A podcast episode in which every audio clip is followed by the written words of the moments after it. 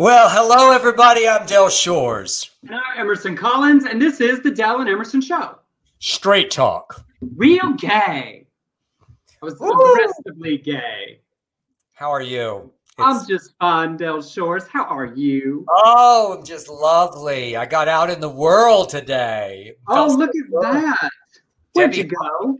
I went to Cafe Figaro. Um, Debbie Holiday and her boyfriend Forrest dropped by. They picked me up in my their Explorer chariot, and uh, we went and had we had uh, lunch inside. It Oh, was crazy, and we're all vaccinated, and it just it just felt like a different world. It was great.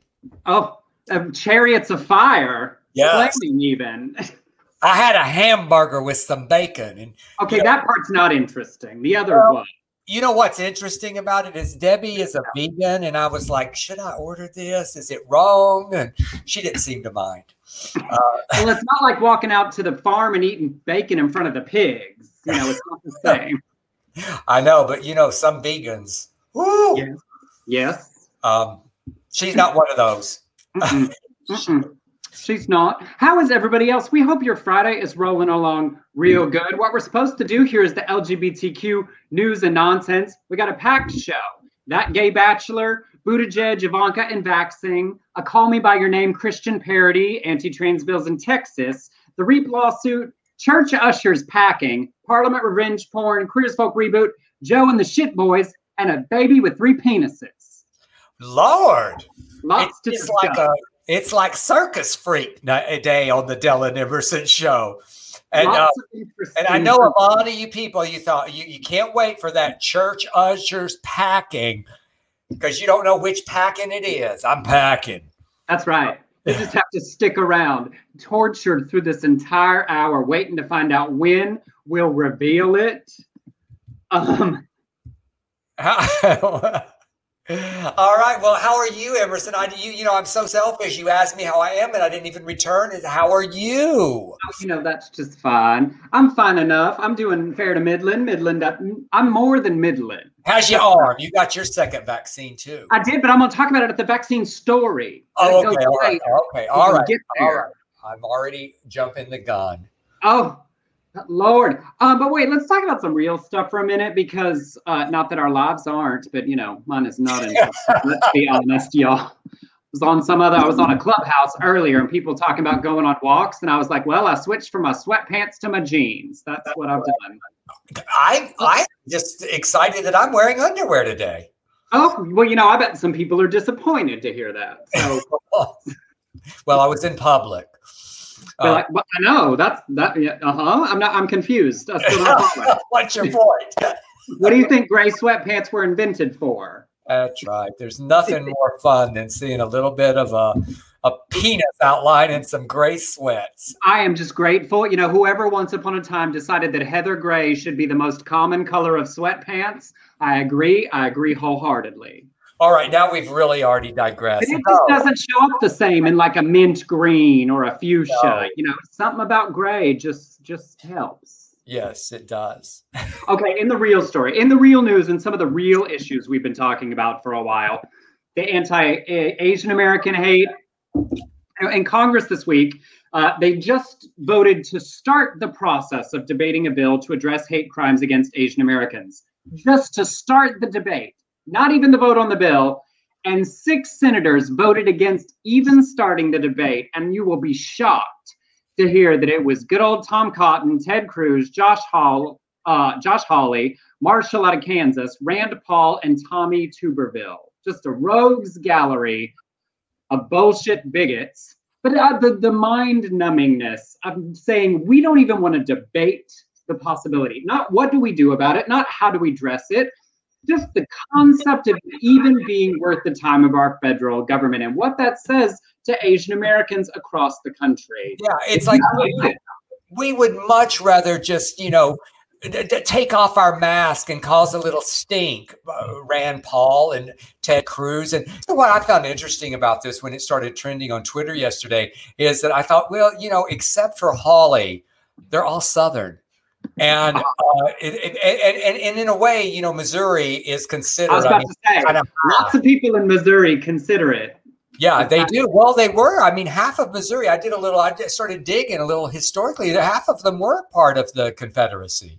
So yeah. it, it's just it just doesn't look good, motherfuckers. It just doesn't. I mean, it's just why. What is that? It's it's like today. You know, two people voted against on the House. They voted against the. You know, just to, to it, it, it's crazy you're talking about Lauren Boebert, Marjorie Taylor Yes, I mean, I mean, let's not let's not match people so that they can get, not have cancer. Just you know? bone marrow transplants that our QAnon queens decided we don't want to do that. Like, why? What the fuck is that about? I mean, you know what I think it's about, Emerson? I think it's about we got to trend. I think it's about we got some attention. I think it's that they're so stupid they thought it was like stem cells and they thought they were voting about abortion. They didn't understand that bone marrow is not the same. I really do think it's that they're that dumb. It's like, you know, if there's a chandelier, a big chandelier with over 200 bulbs in it, there are lots of them flickering and two are out. two that have exploded, just it's dim, out. just dark. That is one of my favorite sayings. Not with not the brightest bulb in the chandelier. Also, because it sounds a little gay. Yeah. Um, also, but th- they don't have time to to debate dealing with hate against Asian Americans. But Ted Cruz sure has time to worry about corporations getting involved in social issues.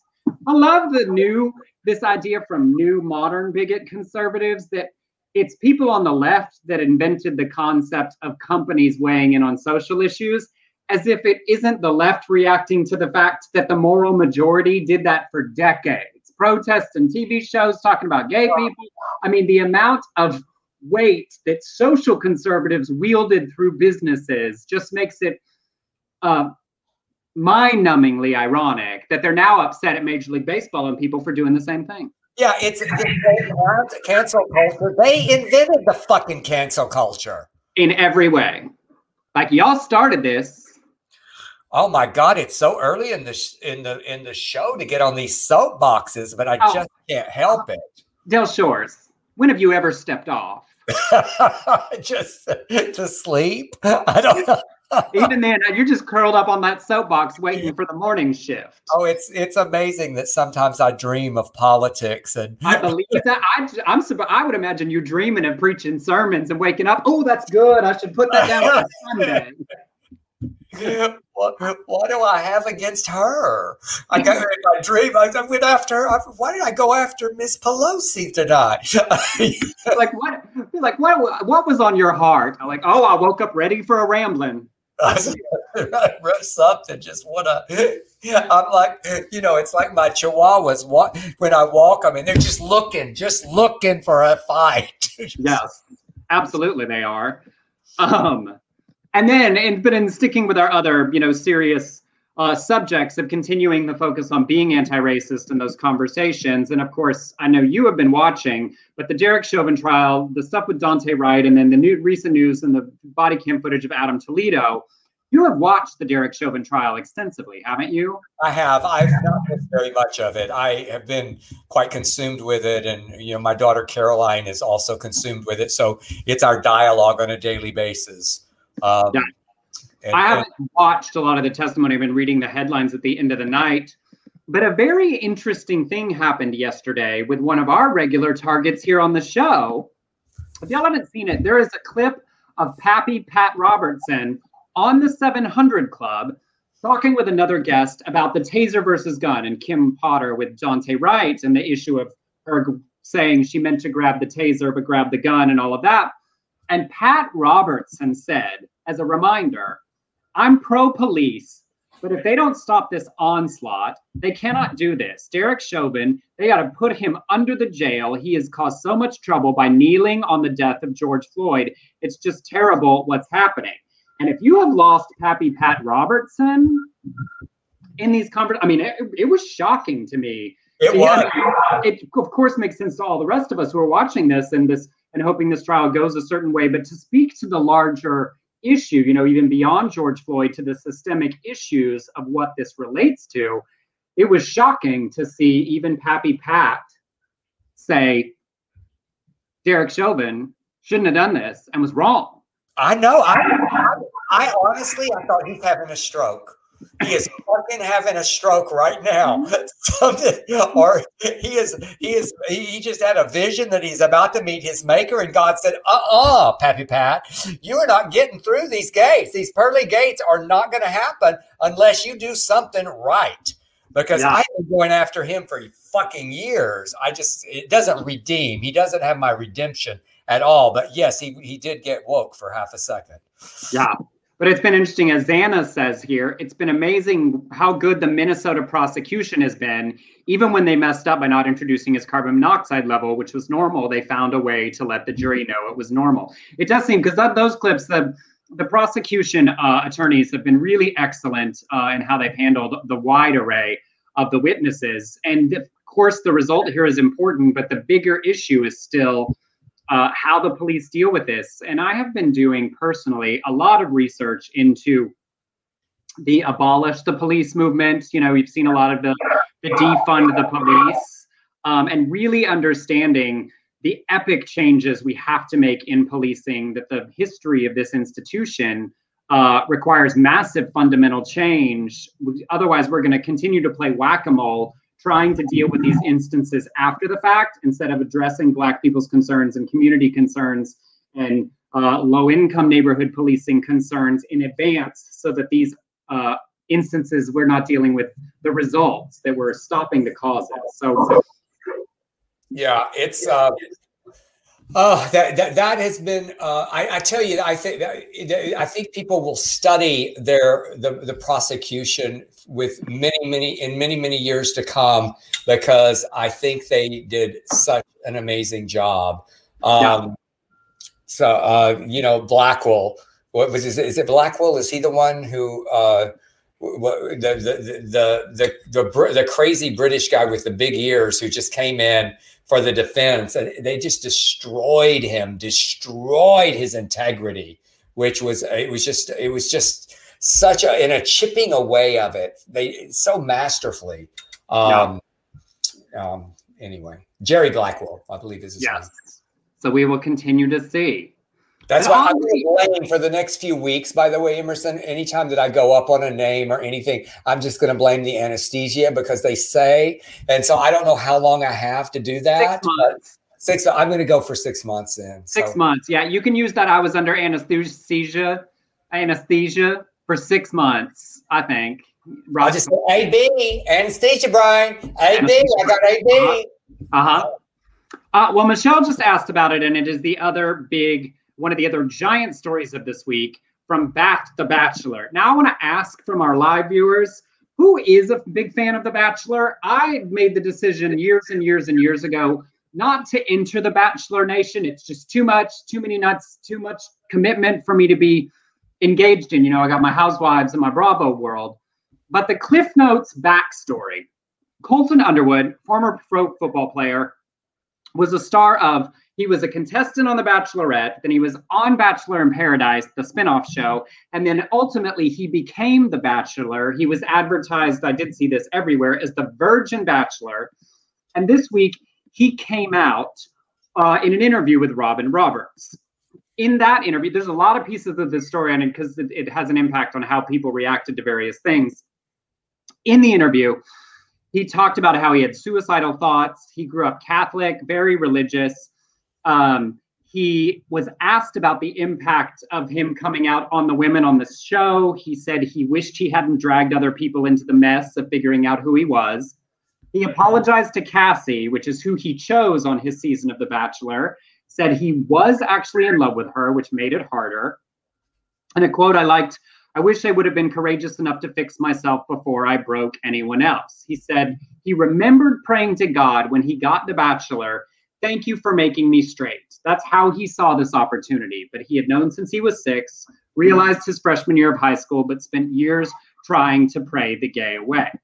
Now, an important piece of backstory that fans of the show will know Cassie Randolph, who he selected as his woman from The Bachelor, They were together for a while. And then last September, she had to get a restraining order against him, saying he stalked and harassed her. He sent her unsettling text messages, repeatedly called her, put a tracking device on her car.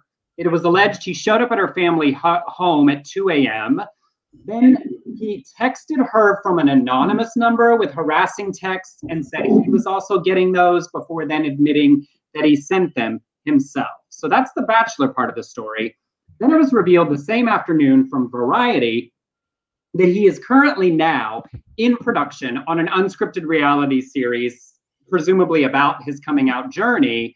And out Olympian Gus Kenworthy is on the show serving as some sort of god. Sounds this like is a lot of story. Sounds like a porn movie. I mean, yes, it's a lot. I'm seeing uh, if we have any of our bachelor people. And you also said that he follows Dan Crenshaw and Candace Owens. Yeah, I mean I, that I was going to mention that for like who knows what that what all that means. I never try to assume too much out of follows, uh, but he definitely lives in a Christian conservative world. And I have multiple pieces of thought here, right? I have always said wherever you are when you come out, welcome, congratulations. And I mean that and mean that for him. But it does not discount the way he treated this woman. You know, that behavior doesn't get excused because you're this violation. Right. you know, Kevin Spacey, welcome. Well, I'm not sure with you because you you you you you waited we we could have used you a long time ago before all this shit hit the fan and then you decided to use coming out as a way to deflect this heinous behavior um, yeah although this i mean there's a lot of distance because she dropped that restraining order in november. You know kevin it happened like as those allegations. It was an well, easy yes, I absolutely agree. I tell you what else doesn't feel right to me and i just it there, there's something about using your coming out immediately just to capitalize on that fame that I'm, I'm going to do another reality show. It's like, you know, uh, my, my fame is drying up. So therefore I'm going to do you know, I'm going to come out as non binary or whatever. And it's really hard, even though we don't want to judge that. We have somebody that we know about that we talked about that did that, and the fame was going away. And then suddenly, uh, oh, you know, and, and you go, and you, there, there have been such horrible motives before that you start questioning the motives now. Does that make sense? I, and I don't want to come off as that person who's not celebrating with him that he's been able to, you know, deride the cat the, that faith that was so ingrained in him because we both know what that's like. Um, right. Well, to me, there's definitely it's interesting because Netflix didn't put out the press release. It's uh, unless they're the source for Variety and taking advantage of the interview. Um, he's had three reality shows, and of course, that's someone people are then inclined to make a show about. But my own, to me, I agree with what you said because it is capitalizing and like as white, you know, a generically attractive gay man is a story we have seen more of, and that doesn't discount the pain of his own journey and certainly the religious narrative we're incredibly familiar with. Uh, but if they're going to do that, I would hope that they know that they need to be accountable for addressing for him the, his behavior with Cassie, with this woman. She hasn't said anything, and I watched for it, and I just certainly don't want to speak on her behalf. We'll wait and see what she says about all of the stuff, and it may be very real that he acted out of like his own internal pain, but we don't get to dismiss the impact of the closet, our actions in the closet because of what we were going through. If anything, it's another sign of how damaging the closet is, right? That there are there are it impacts people beyond ourselves for the things we do while we're in it. And if they use that aspect, at least maybe there's something redeeming in holding him accountable for that. Does that make sense? Of course, it makes sense. And we all, you know, we all go to those. You know, I, I was married for nine and a half years, and it, I, I regret that betrayal. That I really regret that betrayal. I don't regret the marriage because I have these two amazing kids. Because it co- becomes very, very complicated, and thankfully, my ex-wife and I are friends to the to today. But uh, but I know that it was painful for her, and it was painful for all of us. And yeah. and I wish that I had not had that damage to inflict the pain on on so many people, including myself. Yeah, and also. it's a hard period of your life and maybe it's not the best time to sit in front of cameras and work out you know some significant personal issues uh, like it feels like to me, I mean, I don't know what it is, but uh, the gay guide, let me show you how to cruise. Let me, I mean, what is it? Well, that's that's not the name like from the show. That's what the article called. Okay. Like Gus is on the show in some capacity, but like the gay guide is not like a press release uh official title from the television show, just so we know. All the right. telephone game across the internet gets uh a lot. Michelle asked, his voice sounded so terrified during the interview. Don't you agree? He did. You know, there was clearly some relief, something we are all very familiar in seeing, but also maybe an awareness that this wasn't the end of the discussion of the complicating factors in his particular story. Well, you know what? Ultimately, I wish him all the best. And I do say welcome. And I hope he finds happiness by finding his, his honest, authentic self. So Yeah. that that's my that's my good, big wish for him. All right. Well, let's let's go. Shall we move and on? to our outside wait i get a wrap up thought too and to our outside thoughts on it that that the accountability matters most between him and the woman he treated this way so we also can wait and hear you know her speak for herself too Good point. Good point. And we see what Candace Owens says. No, I'm kidding. Um, all right. Um, well, someone who is been out and proud and has been such a trailblazer in so many ways is uh, Pete Buttigieg. And an AP poll last month found 25% of Americans not likely to get vaccinated. And this is a crazy statistic. And y'all know I love statistics. 40% of evangelical Protestants are not going to get vaccinated. So, White House Press Secretary Jim, uh, how, say her name. I, Psaki. it's like the, the drink, basically, right? Uh-huh. It's like sake. Yep. Psaki said this week that they are working with faith faith-based organizations, civic leaders, and worked with the 700 Club. There's the uh-huh. Pappy, Pappy, uh, Deadliest Catch, uh, and which is I don't even know what that means. Deadliest Catch. deadliest catch it's a reality show about people working on fishing boats like in alaska and places Oh, are they fake? it's like, it's like duck dynasty but like in the ocean and are also working with uh, country music television and NASCAR to increase vaccine uh, confidence. So, ooh, they, they, I mean, they're just covering Christians and rednecks. Uh, so, Secretary uh, Mayor, Mayor Pete Buttigieg was discussing evangelical Christians' resistance to get the vaccine. And here's what he said He said, I've heard people I care about say, you know, if I'm faithful, God's going to take care of me. And I guess what I would hope that they might consider is that maybe a vaccine is part of God's plan for how you are going to take care of yourself. So simply and so well said. And then Princess Ivanka Trump posted a picture this week of getting the vaccine and said, Today I got the shot. I hope that you do too. Thank you, Nurse Torres. And then she was just, oh, you could not find one positive comment on her Twitter feed. I mean, it was, she was fucking destroyed, and rightfully so.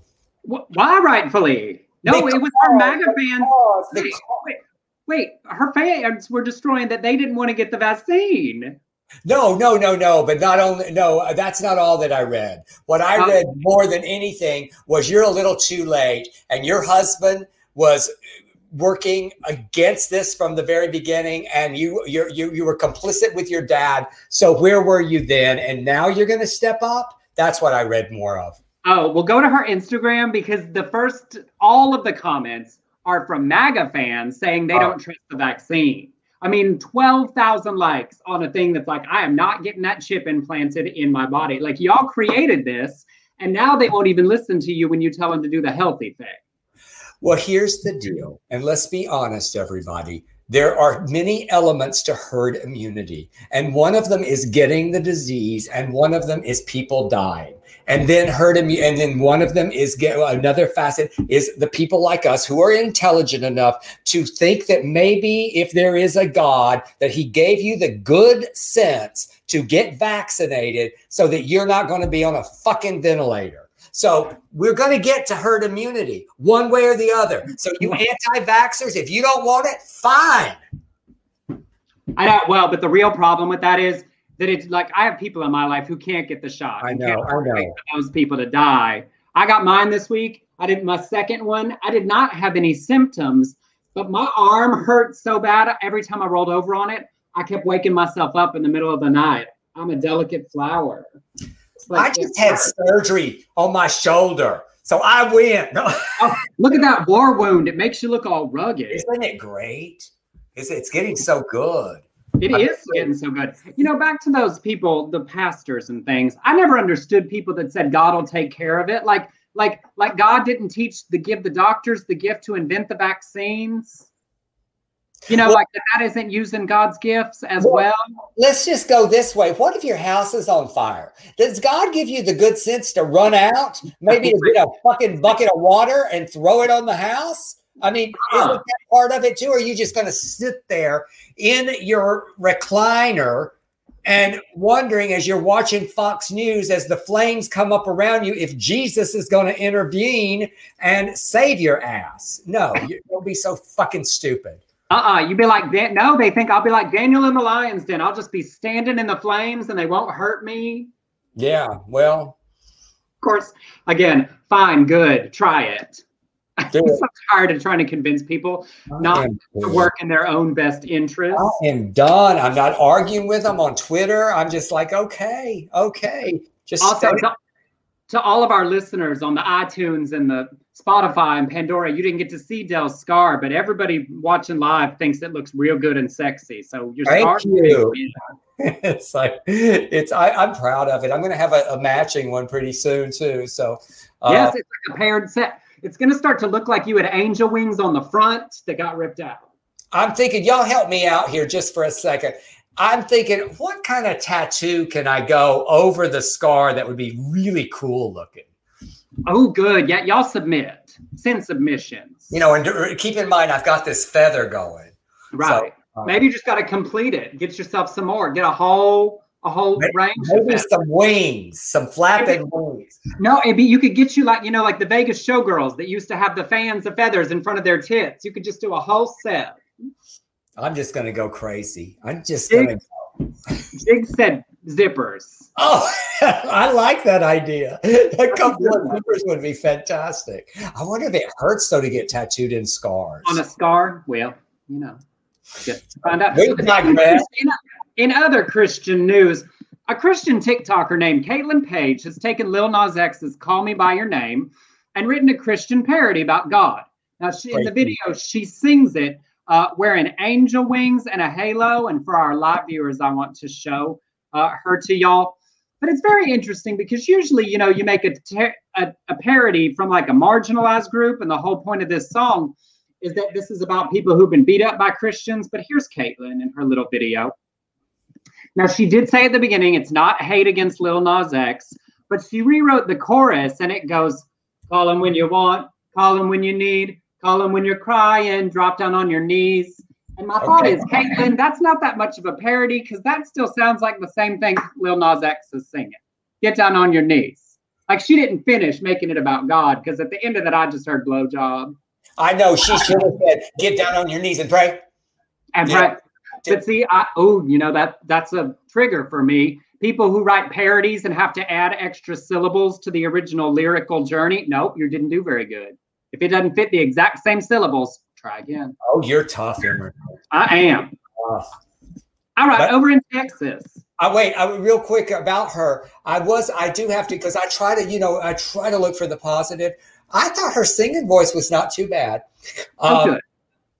Uh, all right. Well, in Texas, this is serious. It's a keeping an eye on all these anti-trans bills. A new bill is being considered in the Texas Senate that would name parents of trans children child abusers if they support their kids as it redefines child abuse to include gender affirming medical intervention. They could face jail time, have their kids taken away if the bill passes. And another one targets the liability insurance of doctors who provide gender affirming care. Amber Briggle, the mother of a trans boy, testified at the Senate committee, and she said this I'm afraid that by speaking here today that my words will be used against me and my sweet son whom I love more than life itself will be taken from me. When my son was 4 years old, he asked me if scientists could turn him into a boy. I knew that he wasn't like most girls his age and that something inside him was hurting. Today, my son is the most popular boy in seventh grade. He's loved by our friends, our family, our church, and our community. This is possible because he has parents who affirm him and provide him with the support he needs. If this bill becomes law, that, senators, is child abuse. And I promise I will call every single one of you every time a transgender child dies from suicide to remind you that their lives could have been saved, but you chose not to. It was so powerful, her words. And it got me thinking, you know, in this range of anti trans bills we're talking about across the country and they're heading for governor's desks the sinister nature of going after the parents and naming them child abusers and going after the doctors who were working in accordance with the best advice from medical organizations and targeting their ability to be doctors and their insurance is so dark and sinister is a way to attack trans people. You know, they can't attack the trans person directly. So they're going after their, I mean, that is the darkest version of this I've heard. Calling a parent a child abuser for supporting their trans kid. Uh, of all of these is one of the worst we've heard. And for her to say, I'm afraid by being here, if you all pass this, this will then be used against me to take my child away from me. But what a but but it, what a brave thing that she did to to fight it. And I do feel like that the boy, it needs to go to you know the courts, but we, we're in trouble with the courts as well. So I'm just uh, I worry about so many of these these bills. I just worry. Yeah, and trying to stop as many as we can before the courts, because then they're laws while they work through the system. That's right. Um, so Equality Texas is doing good work there, um, but remember, check where you are, check the local laws. We have reached the halfway point of our show. We appreciate all of your support. Uh, thank you to Bob Bielenberg and Erica Kopich, who've already made contributions today. If you want to tip us because you find us either informative or entertaining, and hopefully both, you can send us a tip on Venmo to at Emerson Collins or in PayPal to Beard Collins Shores Productions at gmail.com. Or in lieu of a contribution, if you can't do that, you can go on Apple Podcasts or iTunes to the Del and Emerson Show and write us a review. Y'all we got 70 people watching. We still only got three. Y'all. Yeah, it is not much to go and give a fake compliment. Just pretend like you ran into us at a reunion and say, "Oh, aren't you sweet and doing cute work?" I want a commitment right now. I'm not going to do this next song. This this next song. I'm not going to sing. I promise y'all. Somebody, I want y'all to say, "I'm going to write a review after it." Put it in the chat room. I'm going to write a review after your show today. Put it in the chat room, or I'm not going to do this next story that has to do with uh, with uh, you know packing in pews, packing in pews, packing in the pews. And also, if you watch the show live, thank you. If you also please subscribe somewhere, even if you don't listen to it in your car. But that way, if you miss a live episode, you can always download it as a podcast. Uh, oh no, we got two more. We're at five now. Look at us. Wait, I'm going to read one the happiest hour you'll spend. I've been watching the Del and Emerson show for quite a while, and I'm so happy to see they added new platforms to listen to past episodes and new ones. There's never a dull moment, and you can't beat a show that makes you laugh, cry, and learn all within an hour. Now, if that isn't a great review, I don't know what is. Well, thank you. I worked really hard on that one. No, I know. I was like, oh, I could just write, but I could. I did give us a rating, but I figured if I wrote one, it'd be a little dishonest. It would be wrong. I have not right, even. Moving on back into the news, and thank you to those who do. Thank you to Eric who just contributed. Uh, this next story, I'm actually very, very passionate about. I want to share with you about a new organization and a lawsuit they filed. It's very near and dear to our heart and the show. The Religious Exemption Accountability Project, or REAP, is a new organization advocating for LGBTQ students at taxpayer funded religious colleges and universities like Baylor, where Del and I both went. They recently filed a lawsuit on behalf of 33 LGBTQ students at 25 federally funded Christian colleges in 18 states, suing the Department of Education in a class action lawsuit. Paul Southwick, the director of REAP's arguments, is basically that the religious exemption to Title IX is unconstitutional because it violates the due process and equal protection rights in the Establishment Clause. Basically, you can't take federal, funds and then be a bigot, even if it is from your religion. That's the big issue. You cannot get government funds and then say, well, our religious religion lets us. But there is that exemption to Title IX. And so that's what they are fighting. And it's incredibly important. Two Baylor students are included among the 33 plaintiffs, Jake and Veronica. Huge applause to them. I made a donation to the REAP this or this week. Uh, if you have some funds and want to contribute, you can donate at thereap.org. The work Paul is doing, it's incredibly important. Um, and he also talked about mainstream LGBTQ organizations haven't done a lot fighting for these students because there's a general community response when you talk about queer kids at Christian colleges that's sort of like, what the hell are you doing there? You know, like, why would you go there if you knew what it's like? But we know it's related to the Colton story early, to our own journeys. Lots of kids growing up in Christian households end up at these places because it's the world they come from, the world they know, and they just begin to explore this part of themselves when they're outside on their own beginning to come out. That's why they're there, and they deserve equal treatment while they're there. So, once again, huge applause to the REAP. Give a donation if you can, thereap.org. Yes. And um, in other church news, we're it's the packing, it's the packing. The ushers are packing. Uh, All time to unpack it. Jeff Jansen, who is the co-founder of Global Fire Ministries International and the writer of the book called, Are you ready for this title? Trump, the Destiny of God's America, gave a sermon this weekend criticizing the church. Now, this is, he's from Tennessee, by the way. He is a self proclaimed prophet who runs a miracle and healing, anointing, and prophetic ministry. He preached. And, you know, I went and watched him and I was hoping it'd be all hellfire and brimstone, but he was very calm. He was very calm in the way he preached. He said the church, the ecclesia, the government of God has been so neutered and so turned effeminate, almost homosexual. I'm telling you straight up, straight up, it's ridiculous. Where are the men? Where are the men? Where's the maleness? Where is the, you know, I will defend the children. I will protect the family. My mush, my ushers at my church, they all pack. You come to my place and you think about starting something, you're dead. They'll kill you. They'll shoot you because they're going to protect everybody else. You try to pull something, you're dead. I said, listen, guys, if I'm up here preaching and somebody comes up, make sure you get them. Just kill them. Just shoot them dead. Y'all, I did not make this shit up.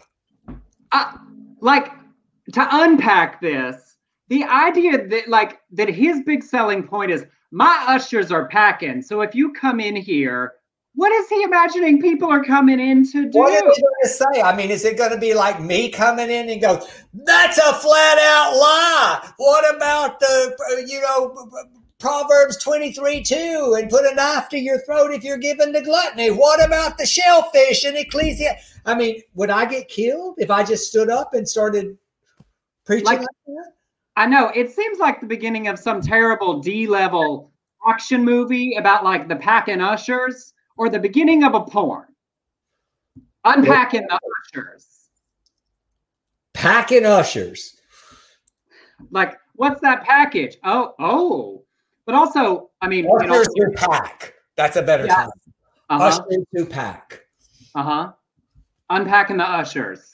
And then yeah. in some of the in some of it is ushers who fudge pack. oh yes, uh-huh. that's the kind of packers. My favorite kind. I gotta be honest. In the long list of hilarious things, euphemisms for homosexual, fudge packers is hysterical to me. Yes, like I, I never even found it that insulting. I, I, it's just funny.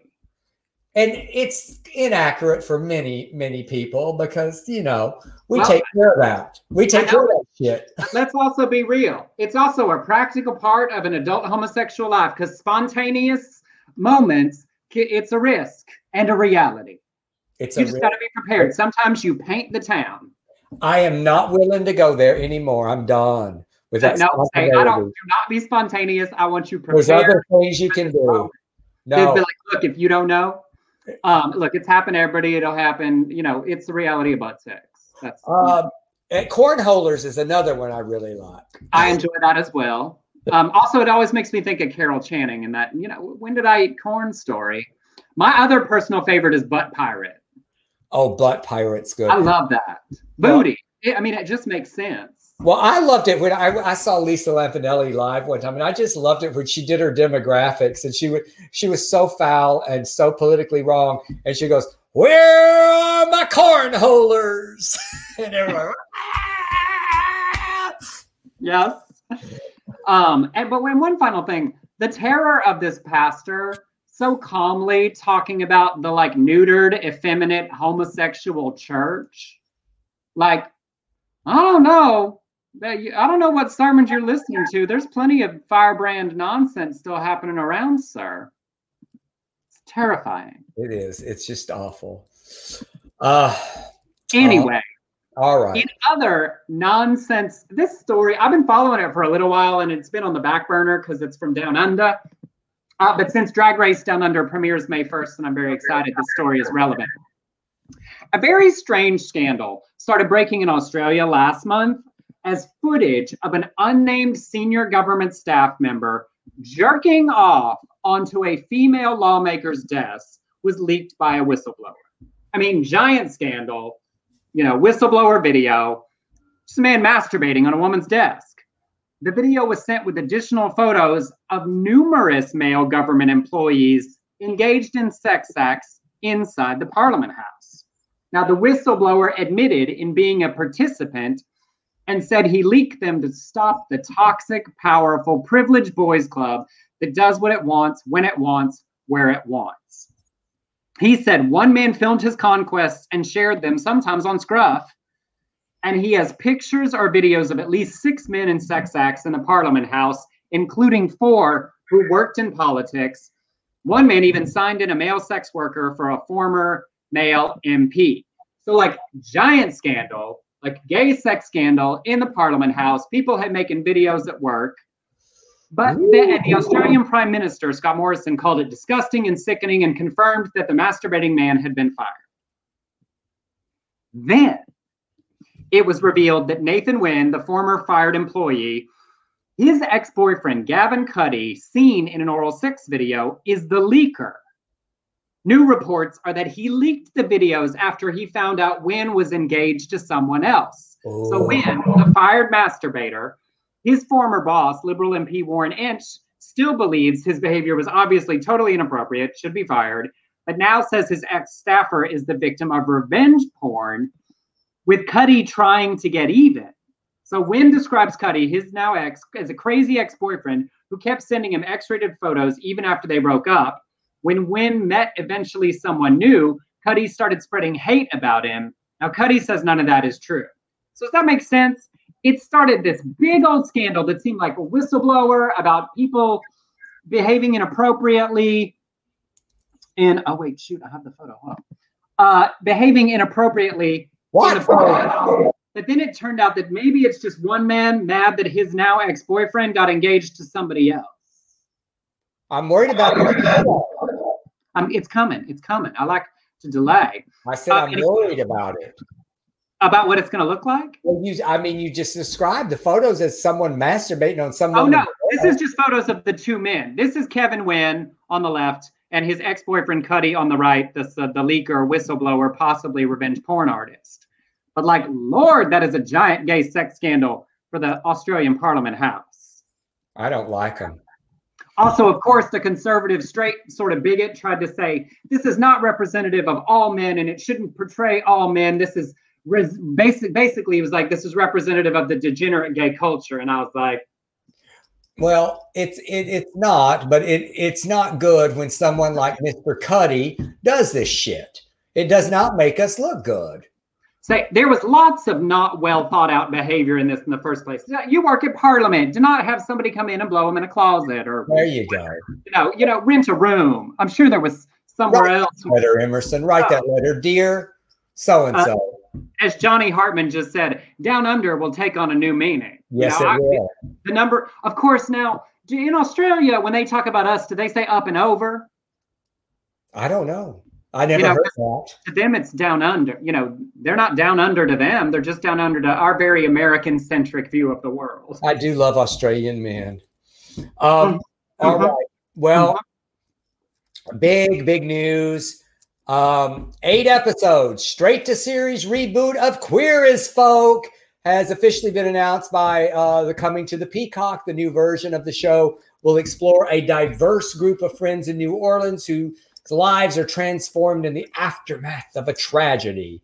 Uh, Stephen Dunn, who is uh, leading the reboot, said it is a surreal honor to adapt the notorious groundbreaking breaking series by Russell Russell T Davies. Now, remember that the groundbreaking series by Russell T Davies. When the show originally aired, the idea of unapologetic queer stories on TV was so provocative that that I felt I could only watch Queer as Folk in secret. But so much has changed in the last 20 years, and how wonderful would it be if the next generation didn't have to watch Queer Folk alone in their dank basements with the sound muted, but with their family and friends with the volume cranked all the way up to the max. Um, many people have written me this week about this. Are you involved? And I'm not involved. None of us are involved in the American version. They are ignoring that completely and going to the source material, which is the British version. Yeah, because Russell is involved in this, at least as an EP. Yeah.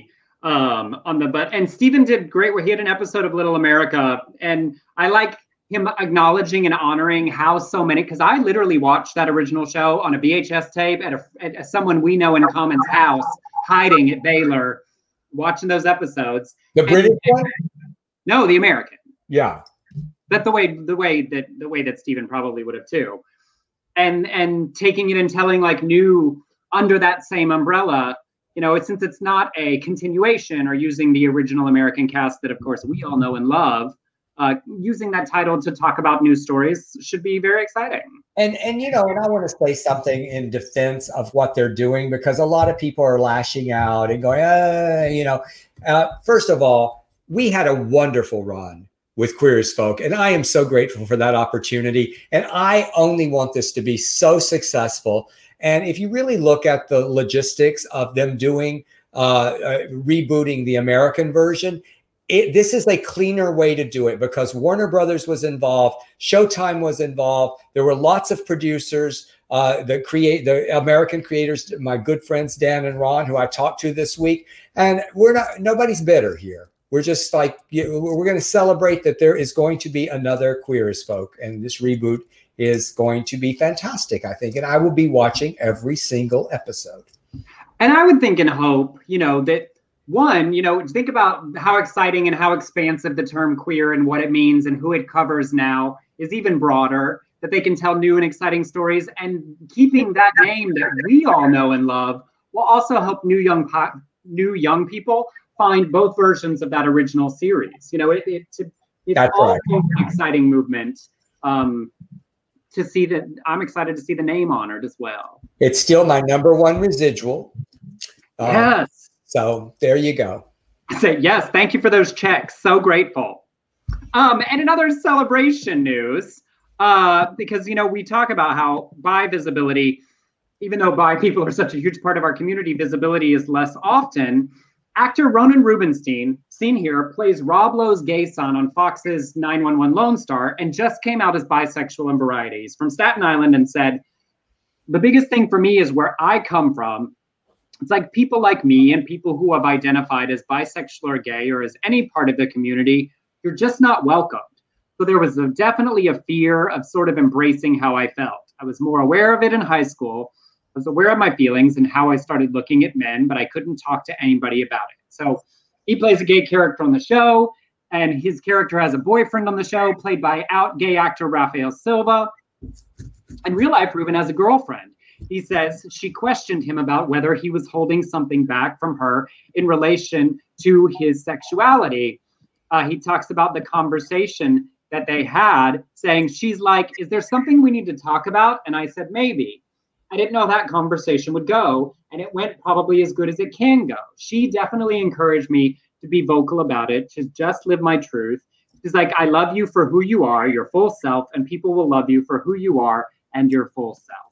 Just thought it was very interesting for him to share that while in a perceived heterosexual relationship, that that visibility you have to say it, you know, whereas those of us in same-sex couples, people can assume it visually. And I think that it's getting uh, much better for bisexuals. I think that there was a lot, and I, I, have to say that I was complicit and one of those people who used to question every, especially male that claimed to be bisexual. I don't do that anymore. I celebrate their B as much as we get to celebrate our G. Yeah, and it is, you know, I've seen bisexual women talk about this too. Bisexual people in opposite sex couples do have the problem of people perceiving them as heterosexual and therefore assuming they aren't a member of our community at prides, at events, at various things, and talking about they have to actually say it every time. Yes. You know, in order to be seen in our community. And just something for us to think about in the assumptions we make in seeing a couple in our community spaces. Because, like, if he and his girlfriend showed up, someone might think, what are the, you know, uh, that we examine our own biases uh, and our assumptions as we look at people. Yeah, and as you say, oh, now he's straight. No, don't say that. Say he's yeah. bi. He's bi. And if they get married, it doesn't make you less bisexual for being in an opposite sex relationship for your entire life. We don't want to invalidate anybody's experience and existence by our perceptions. That's some bullshit you know, when our our friend uh, Emerson, uh, uh, Margaret Cho, I got to see her live at, at, Largo right before the pandemic hit, and I just loved. She said, "I'm the B in LGBTQ." You know, the forgotten letter. yeah, well, it's like you there sort of gets erased either way. In an opposite sex couple, they think you're straight. In a same sex couple, they assume that you're gay.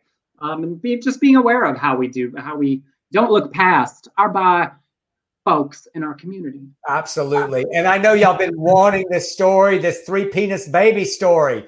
It's an Iraqi baby. It was recently was the first ever documented case of a child born with three penises known as a triphallia. Uh, the two additional, one was attached to the shaft of the penis and one to the bottom of the scrotum. They were surgically thankfully, removed because they were not functional. They looked into exposure to drugs while pregnant or family history, but the cause remains a mystery. Uh, penises uh, occur in between one and five to six million births around the world. Uh, 100 cases of Diphallia, which is two penises, y'all, I had to go to that thing where you go, how to pronounce this word. I hope I get them right.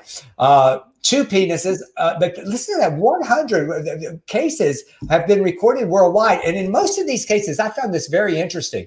Uh, all They're all the same size. They sit side by side. And in some men, the one's a little smaller and sits above the larger. But according to the reports, a man with two penises can urinate or ejaculate from one or both, which I think would be so competitive and confusing all at once. It's like um, you, you, don't want to ignore, uh, but does one come first and the other one? I have so many questions. Well, you know, I think penises out there. Anybody?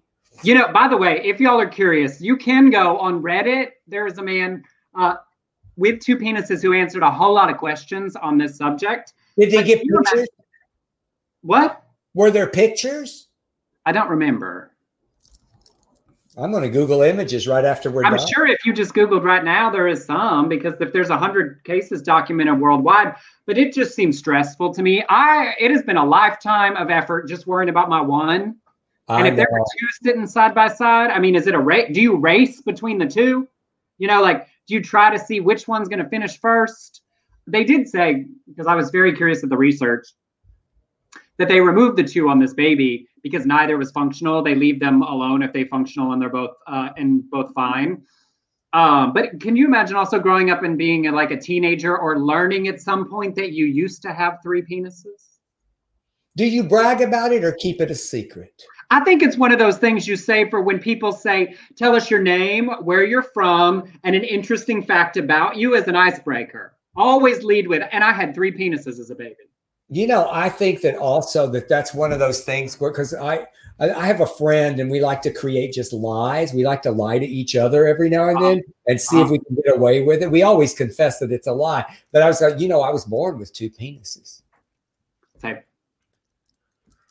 Same one way. of them was surgically removed. It was set right below the other one, right between my scrotum and my big penis, my little penis. They cut it off. I mean, I guess if you've got two, you know, the advantage is you can double penetrate without a friend.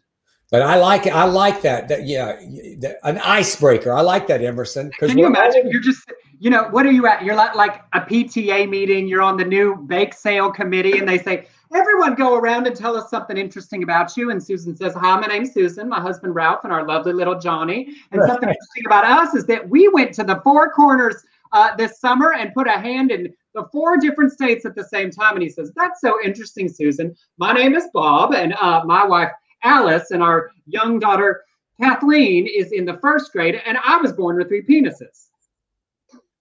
And then there's, I think there's a, a, an unusual amount of silence at this There point. is, but you are the one sitting at that PTA meeting with your hand up instantly and go, up. Follow up. Excuse me, because we go back to Bob for a moment. I just love that you place this scenario at a PTA meeting. well, I was going to go with like AA, like what are places that are interesting? Well, I'm thinking about Sunday night prayer service wherever there's some new people. We got some new people with us. Brother Emerson Collins is here uh, from Waco, Texas. Listen, we always start our little uh, Sunday night service with just talking about ourselves, something that you wouldn't tell everybody. Uh huh. Um, but and also then think about all the meetings meetings after that. Once you've said it, and then there's what's her name, Nellie Ray, who runs the meetings, and she says, "Now I know that you're new. We all know each other very well. For example, that's Susan. They went and on a dri- driving vacation to the Grand Canyon this summer. This is Bob, born with three penises. This is like she's going to be telling the story for you." She said, "Now your interesting icebreaker is now my story. It's like how when you tell that story about Sarah Hunley telling me it doesn't get better. Yes, story." it doesn't get. We've lied to those people. We've lied to those people. All right, and then one silly final thing about a band that I saw this week that I just thought was kind of fun. Uh, Joe and the Shit Boys is a punk band from the Faroe Islands, a very conservative territory in Denmark. Relate this ties all the way back to Debbie Holiday. The band bills itself as a bisexual vegan group known oh. for producing very short songs, under two minutes, even shorter sometimes, and for putting on very wild live shows designed to trigger both homophobes and meat eaters. They released their de- uh, debut album last year, The Reason for Hardcore Vibes. The lead single was a 40 second track called If You Believe in Eating Meat, Start With Your Dog. Other songs include Ram Me, Macho Man Randy Savage, and the two second track Fuck. Their Instagram is where I got amused.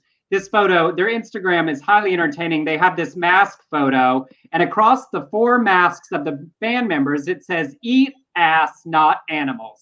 And I got to tell you, that is the best sales pitch for being a vegan I have ever heard. I'm not sure that would be an incentive for some people, though. it is for me. I mean, it's my it's just about my favorite thing in the whole world to do. And I got to be honest, I could probably eat your eggplant noodle dish if I thought I'm going to get some ass later. Good for Blake. oh, wait, Blake said something earlier. He's out for a walk because he said, "I just can't listen to the two of you yell at your computers today." And we were talking about that three penis baby story. I told him he was going to miss that, and he said it's not odd, it's God. I know he didn't invent that quote, but I said, Blake, I have to say that on the show and attribute it to you. That is a that is a t-shirt waiting to happen.